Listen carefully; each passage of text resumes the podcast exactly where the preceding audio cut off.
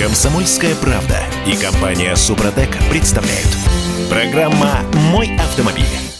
МВД категорически против привлечения к ответственности водителей на основании фиксации средней скорости, а также временных ограничений на информационных табло. И таким образом получается, что Министерство внутренних дел, которое в том числе отвечает за безопасность на дорогах, против Минтранса, который вроде как тоже отвечает за безопасность на дорогах, но чуточку иначе, с некоторым другим умыслом, я так подозреваю. Всем привет! Я Дмитрий Делинский из Петербурга, Олег Олег Осипов из Москвы. У нас на связи. Олег, э, доброе утро. Доброе утро. Доброе утро всем. Ну, ты понимаешь, как я рад? О... Э, сообщению. Со страшной силой. Мы с тобой в начале недели копья ломали по поводу предложения да. Минтранса штрафовать, в смысле вернуть средние, среднюю скорость на дороге.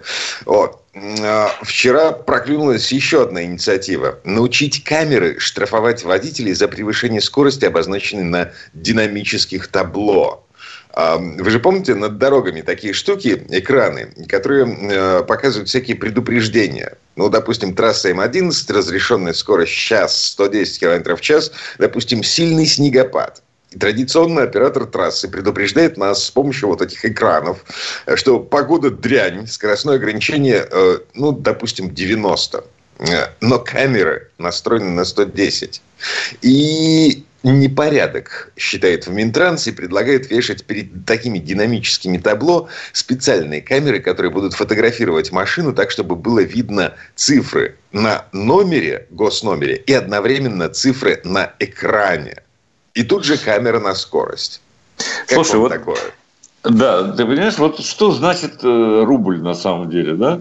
Вот мы с тобой, э, один наш коллега, вот только что недавно мне сказал, да, вот слушай, почему АвтоВАЗ все время жалуется на отсутствие чипов, да, там на нехватку и так далее, другие производители.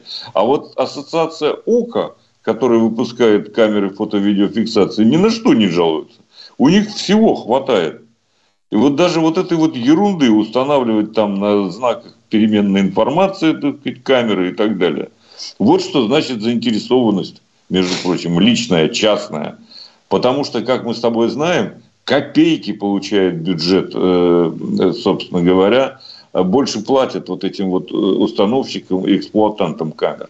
Угу, вот. Да, Но МВД мы, совершенно, совершенно справедливо говорит, что это никакого отношения к безопасности не имеет. Более того, поскольку в этом году растет аварийность, несмотря на количество камер, а их больше 24 тысяч, между прочим, в России, так, на всякий случай, мне кажется, больше, чем во всем остальном мире, вместе взятом. Ну, так вот, э, тем не менее, э, увеличивается количество ДТП, как мы с тобой знаем в этом году. И один из факторов увеличения – это вот как раз нервозность водителей, которая создается через полосицы знаков, знаков – тем, что он должен следить больше за скоростью на спидрометре, чем за э, движением, так сказать, ну и прочее, прочее. Это тоже фактор того, что э, приводит к, э, собственно говоря, э, ДТП. Поэтому я понимаю очень хорошо МВД. И кроме всего прочего, что касается э, динамических табло и вот этих вот э, знаков, так сказать, временных из-за погоды и так далее. Это кто устанавливает, когда э, снижать скорость, когда увеличивать? Это ведь не ГИБДД устанавливает, который следит непосредственно, обязан по, по назначению за э, безопасностью. Это же не они устанавливают, это устанавливают те, кто эксплуатирует дороги. А мне, у меня такое подозрение, что и те, кто эксплуатирует камеры. Угу. Потому что им выгодно. Короче, вот о чем речь. 8 967 200 ровно 9702. А, а, давайте включим ну, что типа народного голосования по поводу того, а, собственно, кто прав в этом споре между двумя башнями в правительстве России. Министерство, внутренних, Министерство внутренних дел, которое считает, что нет э, смысла вводить средние штрафы, э, господи, штрафы за среднюю скорость и штрафовать нас за э, нарушение скоростных ограничений, э, объявленных вот этими знаками, переменными знаками, да, экранами. Вот. Или Минтранс, который считает, что э, штрафы, штрафы, штрафы, э, успокоение трафика, снижение скорости, и только так мы снизим аварийность так станет безопаснее на дорогах. 8 967 200 ровно 9702. Пишите, Простите, что думаете по этому поводу. Да. Дмитрий, прости, да. пожалуйста, одно уточнение. Вот пока люди соображают и голосуют, я хотел бы уточнить. Дело в том, что из этого постановления э, Минтранса, да, проекта, скажем, Минтранса, исчезло два существенных момента. Первое, что нельзя камеры устанавливать в городах чаще, чем через один километр, а за городом чаще, чем через пять километров. Вот это О, исчезло да. почему-то. Это первое. И второе. Оттуда исчезло э, уточнение насчет того, чтобы э, вот через каждые 5 километров, допустим, на трассах меряют, да, а теперь хоть через каждые 500 метров. И дальше идет у тебя повторное нарушение, полторы, полторы тысячи, потом 5 тысяч, а потом все, арест, суд и так далее. Так что ли? То есть вот этого нет разъяснения. Сколько можно да, штрафовать раз, да, и с какими последствиями в этот день, допустим, да, так сказать, или я не знаю, какие-то еще временные промежутки. Ой, То есть, слушай, там... мы, мы сейчас опять сцепимся языками по поводу того, что чё ж ты, дурак, проехал 5 километров со скоростью 200 километров в час под пятью камерами? Слушай, 200, ладно, а если там разрешение 90, а он ехал 100, э, допустим, там 15? Ну. Вот это чаще всего. У нас нарушают, превышают скорость э, больше, чем на 40 э, километров, на 20 километров в час. Большинство. Больше, чем на 40 единицы. Больше, чем на 60 отморозки, и их надо ловить отдельно. Накидывать сеть, я не знаю, что делать. Но как-то это очень просто решается на самом деле. Это единицы вот таких отморозков, как ты говоришь. Да, они представляют реальную опасность. Но послушай, 14 или сколько там процентов населения всегда склонны э, к каким-то таким э, деяниям маргинальным. Ну, что ты поделаешь? Ты же не будешь всех подозревать. Э, я хочу, чтобы мне было безопасно на дороге. А это по-другому решается. Угу. Хорошими дорогами и воспитанием больше никак. Невозможно. Да? Невозможно из Шарикова сделать человека мгновенно. Не получается. Нужно время и э, усилия. Вот и все, и продуманная работа, как мне а, кажется. Так, слушайте, а напишите нам хотя бы что-нибудь, потому что я вот смотрю на наш смс-портал, там сообщение вчерашнего вечера. Вот, я не уверен в том, что эта штука работает. 8 967 200 ровно 9702. Мы с вашей помощью а, в том числе выясняем мнение народное по поводу того, кто прав. Министерство внутренних дел или Министерство транспорта. Ну. Вот будет забавно, если мы все э, будем, так сказать, на стороне Министерства внутренних дел. Это, кстати говоря, не такая уж частая ситуация. Да, да, да, да, да, да, согласен. Так или иначе, э, значит, э, Министерство внутренних дел выступает против тех предложений эм, Минтранса, которые вступят в силу по плану только 1 сентября 2024 года. Сейчас идет общественное обсуждение проекта постановления о том, как будут работать дорожные камеры с сентября 2024, в том числе камеры на среднюю скорость и, возможно, теоретически могут появиться камеры, которые э, будут штрафовать нас за превышение скорости, обозначенной на динамических табло в связи с тем, что там, я не знаю, погода поменялась, на дороге вырос слой льда, э, цифры на табло кто-то поменял, стало не 110, а 90, например, и вот вы едете со скоростью 110. Э, вот, а, а можно еще один а вам штраф? Давай. Картине маслом, которую ты нарисовал, так сказать. Чаще всего вот эти вот ограничения временные, э, вот я вижу это просто по моей МСД, извиняюсь, но я в Москве, мне уж на этот опыт легче ссылаться, да, а связаны ограничения, вводимые там, связаны с тем, что выехал какой-нибудь, я не знаю, ну, скажем так, уборщик и чистит бордюр. И вот они вместо 90 э, написали 60. Все. Вот на этом участке. Ну, вот это вот... Э, кто решает, какие скоростные ограничения? Вот в чем вопрос. И кто пускает технику вот эту вот идиотскую, которая мешает всем, так сказать. И вдруг ремонтные работы. Я вчера ехал, снегопад, отвратительная видимость. И еще вот эти красавцы, так сказать, за 5 метров обозначают этими конусами свое присутствие. Ну, правда, еще мигалки какие-то включены. Все равно видно не очень хорошо. И занимаются своей ерундой. Или спят просто в этом самом тракторе. В общем, все это, конечно, требует очень серьезной работы и пересмотра порядка, который организован на дорогах. Собственно, это и обсуждаем. Вот. В Министерстве внутренних дел говорят, что э, проект поправок, э, написанный в Минтрансе, содержит положения, которые могут способствовать возникновению спорных ситуаций на дороге, вводит избыточные административные ограничения для водителей. Конец цитаты. Нам с вами жить с этим, ну, примерно месяца четыре до марта, когда этот документ либо будет э, положен под сукно до лучших времен, либо подписанный вступит в силу. Ладно, давайте двигаться дальше. У нас есть минут до конца этой четверти часа. И э, хорошие новости. На удивление, хорошие новости. А, на складах в России скопилось 175 тысяч нераспроданных китайских машин. И это перебор. Но то, о чем мы говорили еще на прошлой неделе, начали говорить, э, в общем, уже в полный рост в нашу с вами жизнь а, у нас затоваривание, складские запасы китайских машин 175 тысяч. И мы вступаем, снова вступаем в эпоху конкуренции за покупателя. Вернемся. Комсомольская правда и компания Супротек представляют. Программа «Мой автомобиль». Удивлен, что МВД выступает против новой кормушки. Тут явно что-то не так, пишет нам 98-й из Ставрополья. Да, согласны. Ну вот. Хотя, с другой стороны, Министерство внутренних дел чуть более приземленно отвечает за безопасность на дорогах, чем Министерство транспорта. Вот. Мы вернулись. Я Дмитрий Делинский э, из Петербурга, Олег Осипов из Москвы. Олег. Да, и кроме того, оно не получает непосредственно тех денег, которые собирает ассоциация ОКК.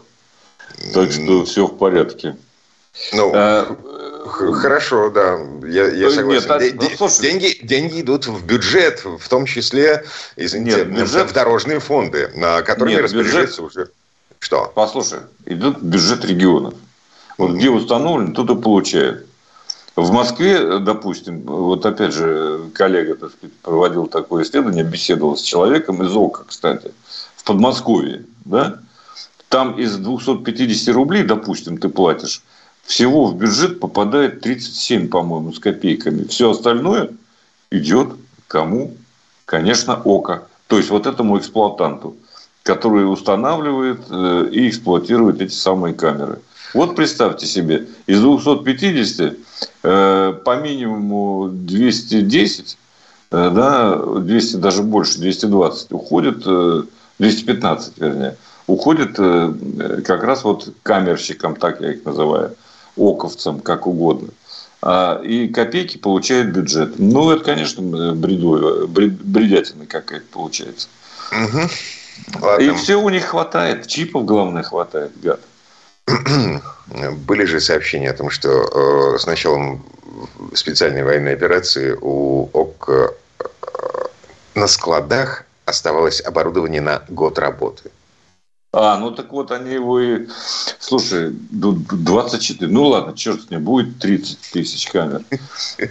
Их же периодически нужно. Ну, ладно, не суть. Слушай, интересная тема ты затронул вот насчет китайцев. По поводу я бы, я был, я лозунг придумал. Даешь дешевого китайца. А, а вот фигушки... Мне кажется, актуально. Фигушки, фигушки, фигушки, они плотоядные. Вот. Они не будут снижать цены. Это Забьемся. дилеры жадные и плотоядные. И дистрибьюторы, а не они. Ну, ладно, хорошо. Значит, и они тоже, кстати сказать, да.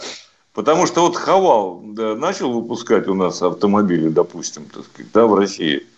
Но я уж не говорю там от Жили в Беларуси и так далее. Там на автоторе они еще выпускают.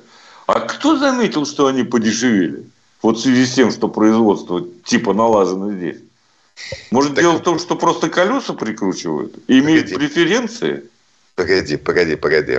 Колеса прикручивают к москвичу и к этим каям всевозможным. Нет, москвич уже красят, можно сказать. Уже штампуют вот-вот. Угу. У тебя нет возможности сравнивать э, цены на Хавал до и после, потому что, извините, Хавал до сюда не привозили из-за границы. Привозили. Привозили. Ну, Его привозили уже, знаешь, сколько лет? Лет 20 назад начали привозить. Э, тогда Я это помню... называлось Great Wall и вот это. Вот да это неважно. Там, э, кстати, Great Wall частная компания, как ни странно, в отличие от многих других, которые оперируют на российском рынке. Но никто из них, ни частники, ни, ни госкомпании КНР, э, в общем, не стараются вкладывать какие-то деньги в поддержку дилеров, в обеспечение привлекательности этих автомобилей. Ну, они просто, они наштамповали там 21 миллион автомобилей в этом году. Еще не за полный год уже будет больше 22, наверное, по итогу воды. Куда-то их надо девать, да? Не хватает э, их рынка, хотя они там продают львиную долю, 20 миллионов практически. Но в этом году чуть меньше. Э, в общем, э, поэтому, конечно, могли бы поумерить аппетиты и что-то вложить в поддержку, собственно, продаж. А вот этого нет. Я уж не говорю о том, что хорошо бы, чтобы они что-то вложили и в производство тоже поприличнее, чем то, что делают сейчас. Э, ну, вот ты помнишь, такой я злой. Да, помнишь, как корейцы заходили к нам сюда, в Петербург? Значит, сначала мы поста поставим заводик, вот потом еще один, потом еще еще. И э, э в конце концов э, к 2022 году они доросли до собственного производства двигателей здесь, в Петербурге. Ну, ну так же, как и в Калуге э, Volkswagen. Да, по понятным что? причинам все это накрылось медным тазом. Э, непонятно, что там будет дальше, потому что э, в очередной раз продлена приостановка производства. А люди в подвешенном состоянии, конвейер не запущен, не перезапущен вообще никак. Ладно, не суть. А, вот и разница подходов, да. И есть... стоили корейские машины дешевле, чем сейчас есть... стоят китайские, которые да. хуже есть надежда на то, что китайцы пойдут по тому же самому пути. Вот, вот здесь, значит, мы э, наладили отверточную сборку. Но нам понравилось, нам понравился результат. 100 тысяч машин, которые собирается продать Черри, 150 тысяч машин э, на будущий год, э, вполне ничего себе кусок пирога. Давайте мы попробуем. Так а Черри ничего тут не, не, не строит, не выпускает, по-моему.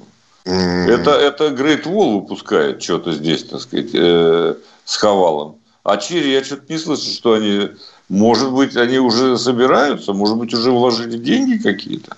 Давайте, по- давайте попробуем что-нибудь здесь прикупить, организовать производство для того, чтобы сократить издержки э, и продавать э, машины, ну, примерно по той же цене. Например. Но, а вот а смотри, а... что получается с москвичом. Просто как, как э, штрих, опять же, так сказать, к картине, да? Там действительно будет штамповка и будет покраска и так далее. Это серьезная работа, так сказать, и сварка, и все прочее. Но кто в это вкладывает деньги? Вовсе не Джак, который машины свои вот эти компоненты поставляет. А КамАЗ. это э, ну, КАМАЗ. Ну, какие-то наши э, компании, наши инвесторы, но только не китайские. Вот в чем, так сказать, вопрос? Совершенно по-другому. Это другой подход. Э, я не знаю, может быть, они всерьез не относятся к рынку, который продает миллион там вместо 20. Ну, черт его знает. Хотя для них это выгодная все равно история. И она выгодна тем, что они могут отсюда шагнуть в Европу. А, пока нет достойной конкуренции, ничего не изменится, пишет нам из Ставрополья. Совершенно согласен. Ну, так, Абсолютно. Собственно, конкуренция, она есть. Еще раз, 175 тысяч автомобилей накопилось на складах. Это не распроданные в этом году автомобили. А, и, ну, понятно, что большинство, большая часть из них это китайцы, завезенные из Китая. И, и чё? Но а вот слушай... они, они не будут снижать цены. Дим, ты любишь вот э, в это самое, в цифрах так сказать, э, сидеть, да, цифры анализировать. Вот цифры, которые Масеев, это авто, э, автомаркетолог, Олег Масеев, он руководитель какого-то проекта автомаркетолог, ну, в общем, исследует рынок. Он говорит, что маржа дистрибуторов составляла от 20 до 40 процентов летом. Вот так. это нормально? Так, на всякий случай а маржа дилеров 5-6%. Может быть, в этом тоже дело, а не только в налогах, которые собирают так сказать, э, государственные структуры. Ну, вот. И, ну, и конечно, на этом фоне разговоры о том, дилеры, кстати, сообщают о том, что у них э, склады забиты, дистрибьюторы тоже, и тоже тут же говорят, но вряд ли мы э, будем, вряд ли автомобили будут дешеветь. То есть мы дешевле продавать не будем. Да врут они натурально. Слушай, по-другому никак а, не скажешь. А Будут может... они дешеветь, должны а, дешеветь. А может это такая предновогодняя замануха? Да, Но предновогодняя что, замануха что, в типа, салонах. Да, что типа покупайте сейчас, потому что э, не надо ждать, дешевле они все равно не будут. Да, безусловно, конечно, им выгодно. Но уже сейчас есть автомобили, которые продаются со скидкой от 200 до 500 тысяч. Но это дорогие автомобили китайские. Но эти реальные предложения есть. Я смотрю, я был в нескольких салонах, мне просто было интересно, ну и машины на тест брал и так далее. Уже э, э, это, как бы это сказать, нонсенс, если ты покупаешь машину китайскую новую без скидки. Просто не надо покупать, надо идти в соседний э, дилерский центр или кому-то другому. Кстати, китайские машины, так между нами говоря, по многим брендам, не по всем, плюс-минус одинаковые. Один и тот же полуторалитровый движок или двухлитровый. Все то же самое.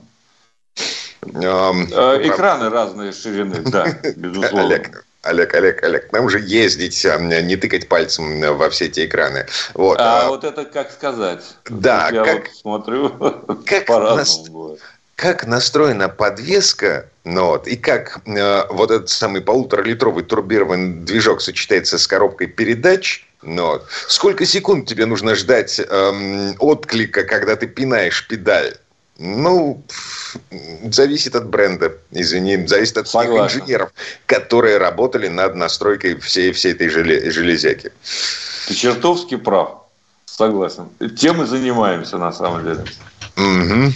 Так, ну и на всякий случай, э, значит, китайцы вполне ничего себе уверены в том, что им удастся продать на российском рынке на будущий год миллион двести тысяч автомобилей. Это при, примерно в два раза больше, чем они э, пытались продать на российском рынке в этом году. И еще раз, 175 тысяч, вот просто запомните эту цифру, 175 тысяч машин сейчас стоят нераспроданными на складах. Реплика могу? Да. А, будет двое дешевле, продадут двое больше, иначе нет. Точка. Это очень странная политика, э, с учетом того, что даже французы, компания Renault, решила, что им проще продать 10 машин за 100 тысяч, чем 100 машин за 10 тысяч. Прикинь? Не верю. Ладно, вернемся. Комсомольская правда и компания Супротек представляют. Программа «Мой автомобиль». А пока не начнем делать свои автомобили, так и будем от кого-нибудь зависимы. То от Европы, то от Китая, пишет нам 98-й из Ставрополья. А, так и делаем. Вот. Делаем О, свои автомобили. Это Олег Осипов. Э, не да. на имя Господи, все... особенно с утра в среду. А, что да нет, ну, ребята, ну, ну что об этом говорить? Ну, нет национальных автопромов. Весь автопром завязан друг от друга. То есть он глобальный, уже давно так случилось. Это не первое десятилетие. А мы все говорим, давай мы сами будем делать автотелегу вместо автомобиля. Ну, ну это смешно, конечно. Ну, не, погоди. Значит, инженерная мысль, допустим, в Германии родила трех монстров. Вот. А, да, эти монстры э, с трудом существуют без российского газа, допустим, и украинских КОС. Но вы в курсе того, что на Volkswagen на все ваги ставили эм, э, электрические цепи украинского производства? Ну так, на всякий случай. Ладно, неважно. Вот. А, да, национального автопрома не существует, автопром глобален, но есть национальные инженерные школы. И вот с этим у нас такое веселье. Вот. Ну, я бы не сказал, судя по последним э, сообщениям из АвтоВАЗа, да. Это, а, это, это нечто потрясающее, эти Мотор 1,8. Ну, конечно. Допилил а, движ, движок на 122 лошадиные силы. А, клево, я счастлив. Когда эта штука появится на Весте, возможно, я посмотрю на то, чтобы а, купить эту машину взамен своему устаревшему универсалу Ford Focus 1.8. А что, он тебя э, огорчает, универсал? Он просто старый. Ну, понятно. Но он прослужит, может быть, даже дольше, чем новая Веста. Я не знаю. Возможно. Я не знаю. Я не знаю, как себя поведет вот этот двигатель 1.8 а, автовазовский, потому что э, это сильно переработанный движок. То есть вот та старая штука, которая жрала э, не только бензин, но еще и масло, как не в себя. Они говорят, что они переделали э, маслосъемные колпачки таким образом, что эта штука перестала жрать масло. Нет, они, слушай, они что сделали? Я мед пил, когда читал эту информацию. Ну, они давай. Э, установили трехкомпонентное маслосъемное кольцо, которое так. показало эффективность. Изменили конструкцию втулки, направляющей клапана, маслосъемного так. колпачка и его уплотняющей кромки. Все, рак головы. Ты зачем мне об этом говоришь вообще, в принципе? Это ты а. сделал то, что давно надо было сделать? 25... На этом старом, древнем двигателе 16 года это, это еще не начало этого двигателя. Это просто расточенный 1.6. Ну, чего вы, ребята, голову морочите? Вот честное слово. Какое 20... новое поколение движков? Не новое поколение. Они просто вернули на конвейер 1.8. Вот. Ну, 1,8, да, единственное достоинство, главное, вот помимо того, что трехкомпонентное маслосъемное кольцо, да какое мне дело, какое оно, там трех или двух или четырех? А, самое главное, ты пропустил, он, он теперь не втыковый, этот двигатель. То есть они проточки э, сделали в, в головке э, цилиндра. А ну, раньше не могли догадаться, нет? Um, uh, И чтобы ремень ГРМ не загибал клапана, не могли догадаться раньше, нет? Никак не uh, получалось. Короче говоря, они сделали просто меньшие допуски. Вот и все, по сути дела. И по-человечески начали делать эти вот самые маслосъемные кольца. И так вот. Слушайте, это вообще такая ерунда, что если бы ты прочитал это англичанину или немцу тем более, он бы выпал в осадок. Во-первых, он не должен знать, что это такое. Во-вторых, он должен знать, что вот, э, допустим, рядная шестерка BMW – это двигатель лучше, потому что он занимал первое место – на международном конкурсе лучших двигателей. Вот и все. Несколько лет подряд. Вот и, и вся история. А, ты Маслосъемные клапаны. Я... Ну что вы... Сколько стоит рядная шестерка? Вот. Э, то есть сейчас вот у нас пятерка BMW появилась в продаже, новая, актуальная. Ну, конечно. Если у дистрибьютора 40%, а у дилера еще 10, 10 так сказать, ну сколько она? 10 миллионов. Вот. А тут ты имеешь возможность купить 122 лошадиные силы, причем отечественные, импортозамещенные 122 лошадиные силы, которые, ну, как-то поедут и э, за условные 2 миллиона рублей. Я подозреваю, сильно подозреваю, что на 1.8 э, на будущий год на АвтоВАЗ обещает э, поставить этот двигатель на конвейер э, на будущий год, на Весты будут ставить и на Ауры это будет стоить ну, существенно больше двух миллионов, но тем не менее. Слушайте, я бы ответил на это очень просто. Не хочу удаваться в детали по понятным причинам. О вкусах не спорят. Э, кому BMW, кому, так сказать, Веста. Ну и хорошо. Каждому так, свое. Нормально. Я, каждому свое. Но тут дело не в вкусе, тут дело в толщине кошелька. Это а, правда. Так, что нам пишет? Из Екатеринбурга, 18 Это все хорошо насчет двигателя с объемом 1.8, но если будут металлообработкой и подгонкой цилиндра поршневой группы заниматься те же безобразники, что и раньше, смысла нет никакого э, в этом деле. Слушайте, на автовазе неплохие специалисты работают. Я многих их знал. Я был там, да, не раз, так сказать и э, беседовал с людьми. Они весьма симпатичные и грамотные специалисты, должен сказать. Нельзя всех огульно говорить, что они не могут делать. Им не дают возможности, по большей части, на самом деле. Um... Так что вот я, например, единственное, что не понимаю, с автоваза, извини, давай задержимся еще на секунду, но меня очень огорчило сообщение о том, что позавчера прекратили сборку Весты в кузове «Универсал». При этом совершенно необоснованно, абсолютно, я не знаю, как они, они ссылаются на дефицит комплектующих. Какая к черту разница? между универсалом и, так сказать, седаном, скажем. Смотри, да? разница с точки зрения спроса. То есть, вот. А, да, так а что а... вы морочите голову компонентами? Короче, компонентов на все комплектации, на все разновидности э, не хватает. Они решили сосредоточить все усилия и все ресурсы, которые у них есть, на удовлетворении спроса на седаны. И поэтому универсалы ну, временно да. сняли с конвейера.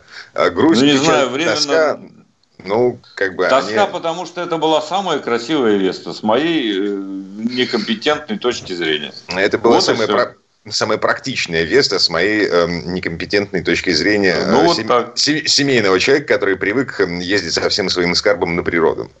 Я тоже так считаю, что это очень э, такой автомобиль. Кстати сказать, ведь неспроста до сих пор выпускают самые быстрые Audi, допустим, в кузове универсал. Вот специально, чтобы... А самые красивые универсалы Мерседес, кто бы ни что ни говорил. Даже если он любит больше всего не это, а, допустим, Ларгус. Я mm. согласен. Короче, я сараевод на практике, Олег сараевод в душе. Еще одна новость из «АвтоВАЗа». Э, тут вчера появились сообщения о том, что дефицит подушек в очередной раз накрыл Тольятти, и в связи с этим АвтоВАЗ начал выпускать некомплектные Весты, вот, без подушек безопасности. Вчера такая информация появилась, сегодня ее АвтоВАЗ уже опроверг официально. Вот. Не выпускает настолько некомплектные машины. Э, по крайней мере, в продажу они совершенно точно не попадут. Все весты будут с подушками. Люди, успо- успокойтесь, спите спокойно. В Багдаде все спокойно. Да. Не, ну это, кстати говоря, важное заявление. Действительно, слава богу, что есть подушки. Их же вроде начали выпускать у нас. Давно. Да. В, господи, где? Почему мне... А, да, в Калуге? Нет, в Калуге, в... по-моему. Нет, не в Калуге, слушай. Господи, в Костроме же. В Костроме, боже мой, на К. Знаешь, что на К? В города сейчас поиграем. Вот. Да, еще, а, значит, шестиступенчатый автомат они разрабатывают, и это АвтоВАЗ, не Калуга. Нет, и шестиступенчатая механика вроде появилась. А, механика, механика, извини. Новая она шестиступенчатая. Ну, черт знает, наверное, надо, может, не надо. Это все ради экономии топлива. Самое поразительное заключается в том, что АвтоВАЗ впервые собирается прикручивать турбину к своим двигателям. А, вот извините, Дмитрий, вы уверены, что это их двигатель с турбиной будет? Точно? А это не тот полуторалитровый все китайский э, агрегат? А... Нет? А... Нет такого подозрения? Мы до сих пор не знаем, что происходит на Ниссане, где собирались э, собирать э, Господи, как же этот Чанган? Ну да, собирали. Слушай, э, на самом деле речь идет, насколько я представляю себе, э, о всекитайском двигателе полтора литра. И когда они пишут, что мощность мотора не может превышать 150 сил, не будет превышать, это э, абсолютно, так сказать, ну, как бы указывает, с одной стороны, на, на машину, с другой стороны, это их выбор. Потому что он может развивать и 170, и даже больше. А может и 120 развивать. Это как настроить. Это все от тех же чипов зависит, которые выпускают на сопредельном Тайване. Это все так Или весело. в Голландии, да. Со страшной силой весело.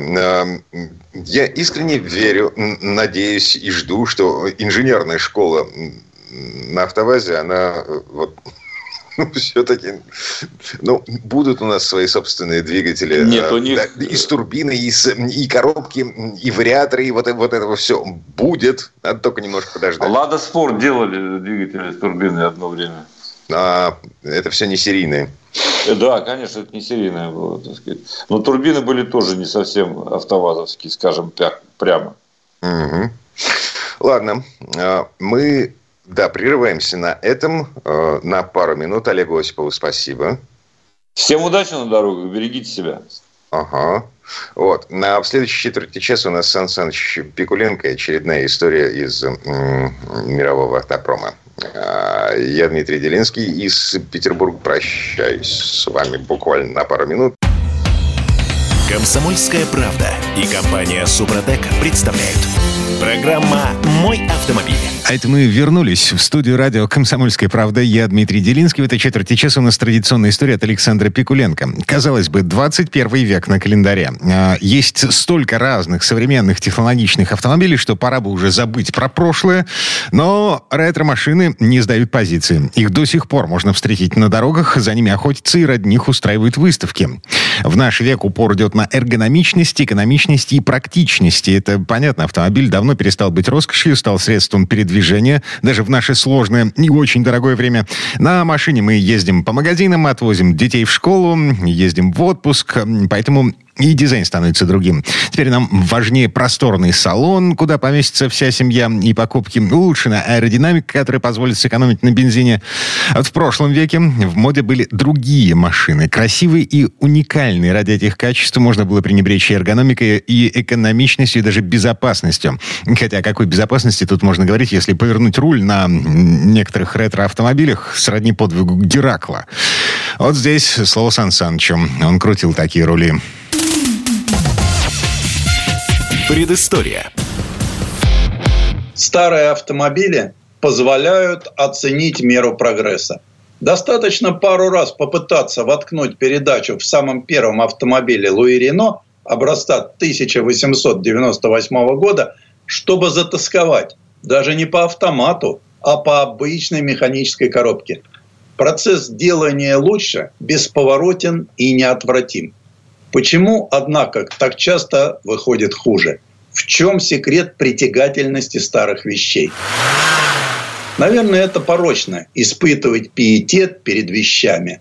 Но особая, необъяснимая теплота, исходящая от этих предметов, будь то старое кресло, бабушкина швейная машинка или антикварный автомобиль. Ни один модерновый iPhone за которым отстаиваются долгие очереди, не обладает подобной притягательностью. В этом драма современного общества потребления. Ведь сесть за руль старого автомобиля, словно на какое-то мгновение оказаться по другую сторону экрана в захватывающем приключенческом кино. Помните, как актеры в старых лентах изображают езду на машине? Постоянно крутят туда-сюда рулем и подпрыгивают, как на кочках – а пейзаж в заднем окошке почему-то все время убегает куда-то наискосок. Боже, так никто в жизни не ездит.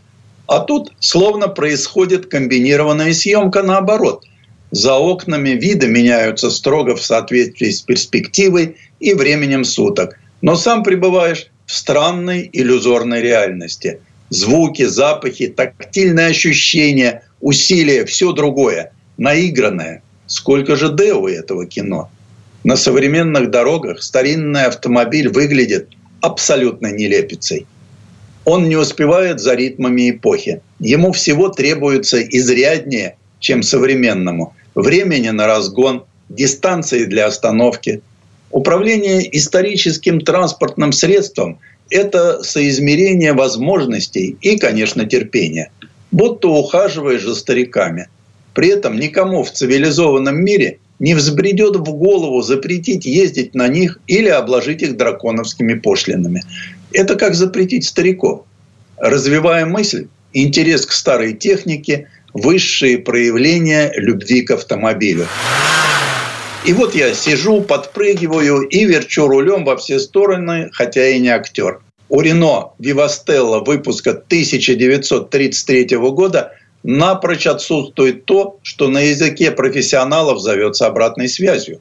То есть не чувствуешь пальцами, как круто повернул рулем, и не понимаешь по ощущениям, в каком направлении выставлены в данный момент колеса. И ехать приходится, да простят мне жаргонный оборот, по глазам. Нет, это не дефект конструкции. В ту пору все машины были такие, даже гоночные. Управление авто или мотором вспомним у Вертинского, в пролеты улиц вас умчал авто, требовало глубоко поставленных навыков. А обслуживание – это не зимнюю резину поменять, зазоры в клапанах выстави, один раз в тысячу, а то и через 500 километров смажь все шарниры в подвеске. Не забудь зимой слить воду из радиатора. Кузов протирай бережно, ветошью, смоченной в особой полировочной воде, чтоб сиял.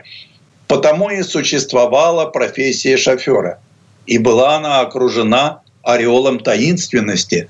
В дамских романах Золотого века весьма распространена была фабула «Госпожа влюбляется в наемного шофера».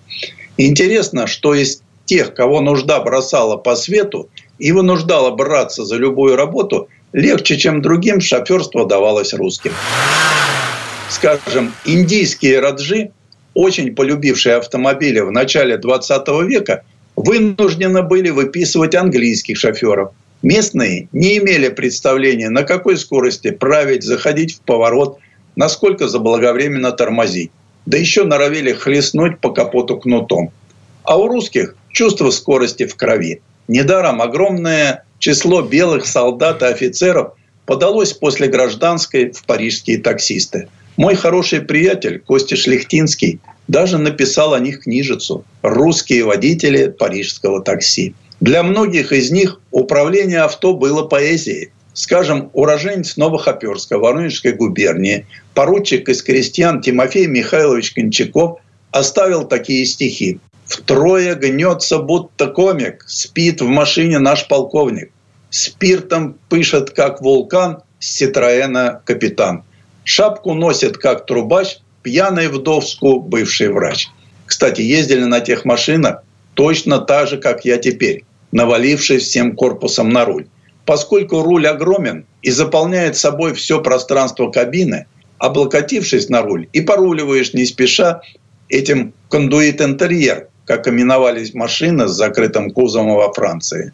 Сидишь вертикально, подпертой спинкой переднего дивана, погрузившись спиной в мягкость его шерстяного горизонта. Шикарный драповый салон – мечта моли. И топчешь педали. Они не подвесные, как в современных авто, а напольные. Под полом кузова находится рама, и педали, пронизывая пол, закреплены прямо на ней. И такой, скажу, гопак на педалях вытанцовывается. Накладки уже малость подточены, сцепление схватывает на самом исходе. Самая сложная задача – тронуться с места. Пяткой правой ноги жмешь на газ, носком тычешь в кнопку стартера. Завелась. Теперь левой ногой выкинуть коленца. По первости, огромный форчащий чемодан еще дернется всем корпусом и поедет. Двигатель у Вивастелла – рядная шестерка, невероятно эластичная – Перейдя на верхнюю ступень, о коробке передач можно вообще забыть. До поры, пока петляющая среди холмов дорога не начинает забираться наверх. На подъеме автомобиль захлебывается бессильным шестеренчатым воем, на пониженную передачу переключаясь тоже неспешно, совершая промежуточный выжим сцепления и делая перегазовку. Теперь голос шестерен зазвучал бодрее. Вспомнились досаафовские грузовики ГАЗ-52 – у них еще нижняя доска в борту всегда была выломана. Так делали, чтобы инструктор не подхалтуривал грузоперевозками. В руках ученика газон издавал столь же душераздирающие звуки. А вот что действительно жутковато, так это тормозить на старом автомобиле. Возможно, в 1933 году ритм жизни в Париже был иной.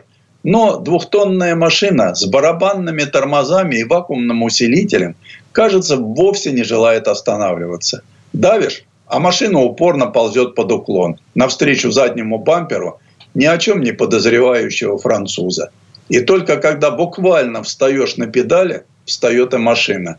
А однажды впереди тормозили резко. И я тоже резко. И задние тормоза заблокировали свои менее загруженные колеса. И корма Вивастелла предательски пошла юзом. До конца 30-х персональный автомобиль был знаком особого достатка. И обращение с собой требовало соответствующего. А если кто и позволял себе легкомысленно к нему относиться, то это были по большей части люди богатые, соизмеряющие степень риска с величиной годового дохода.